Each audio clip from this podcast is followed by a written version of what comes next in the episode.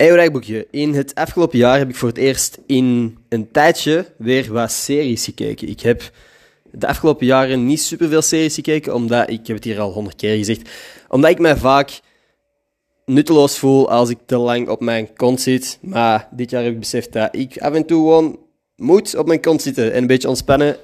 en op die manier heb ik terug kunnen genieten van series. Drie series die ik super nice vond. En die ik gewoon hier wil aanraden voor de mensen die het interesseert, de, de, mensen onder jullie die tijd hebben en interesse hebben in dit soort series, zijn Severance. Dat is een serie en ik denk niet dat ik te veel spoil door uit te leggen wat ik nu ga uitleggen. Een serie waar mensen hun werk en persoonlijk leven gesplitst worden door echt een soort procedure waardoor dat ze uiteindelijk een, bepaalde, een bepaald gebouw binnengaan. En op het moment dat ze dat gebouw binnengaan, worden zij hun werkpersoonlijkheid, gaan ze terug buiten, hebben ze hun persoonlijke persoonlijkheid terug. En die twee persoonlijkheden zijn eigenlijk als aparte mensen. Dat is nog steeds hetzelfde mens, maar die weten niet wat er gebeurt in de uren dat ze niet binnen of buiten dat gebouw zijn. Dus de werkpersoon weet niet wat er gebeurt buiten dat gebouw en andersom. Ik ga niet meer te veel zeggen, want dan ga ik het misschien spoilen of weet ik veel wat. Tweede serie dat ik fucking nice vind, en waarschijnlijk ben ik gewoon... Ik ben bij al deze series achter de hype en iedereen heeft dit waarschijnlijk al keihard gezien. Ik vind ze gewoon heel nice en ik ben ze nog maar net beginnen kijken. Succession. waarschijnlijk zijn er mensen onder jullie die nu zeggen van what the fuck, hoezo komt je er nu mee?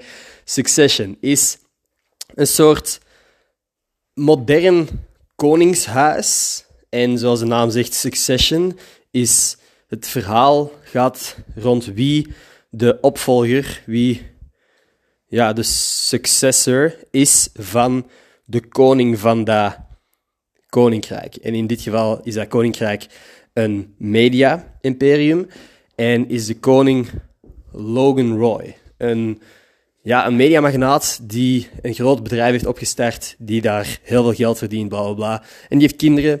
Het verhaal gaat over wie van de kinderen zijn opvolger wordt. Welke van de troon of de kroonprinsen of prinses de volgende in lijn is en die het hele imperium dus eigenlijk erft, mag hebben zodra dat Logan afstapt van zijn troon, van zijn positie als CEO eh, of doodgaat, weet ik veel. Daar gaat dat verhaal over. En dat vind ik heel interessant, want het vierde seizoen komt er nu aan en er zijn weinig series waar ik ooit zo hyped over ben geweest als over Succession. Ah, het laatste is helemaal anders, is niks...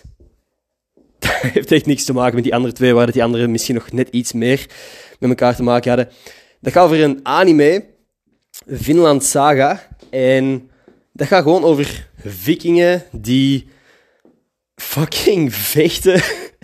en dat is allemaal gebaseerd op waar gebeurde feiten, blijkbaar.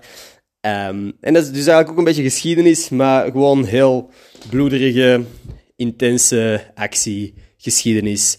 Met extreme, sterke vikings die bijna superhelden zouden kunnen zijn. Waarschijnlijk is hier en daar wel overdreven. Ik zei net dat het op waar gebeurde feiten was gebaseerd. Maar nu ben ik meer en meer aan het denken van, oh, die gooide een rotsblok een paar kilometer ver. Waarschijnlijk niet echt gebeurd. Desalniettemin, heel coole serie als je van dat soort dingen houdt. Dat zijn mijn top 3 series van dit jaar. Ik heb ook andere dingen, zo de hypes gezien, zoals Wednesday en zo. Ja, geen slechte serie, maar ik denk niet dat ik het doelpubliek was. Ik had vrij snel door hoe dat in elkaar zat, wie dat de slechterik was en bla bla bla. Dus die spanning was er voor mij snel af. Waar ik bij Severance bijvoorbeeld nog steeds veel vragen heb van hoe gaat dit nu eigenlijk zijn? Wat is er hier mis en wie, wat, waar? Veel vragen in ieder geval. Oké, okay. that's it. Ik ga straks nog een podcast opnemen en morgen is het podcastdag. Zo staat dat in mijn agenda.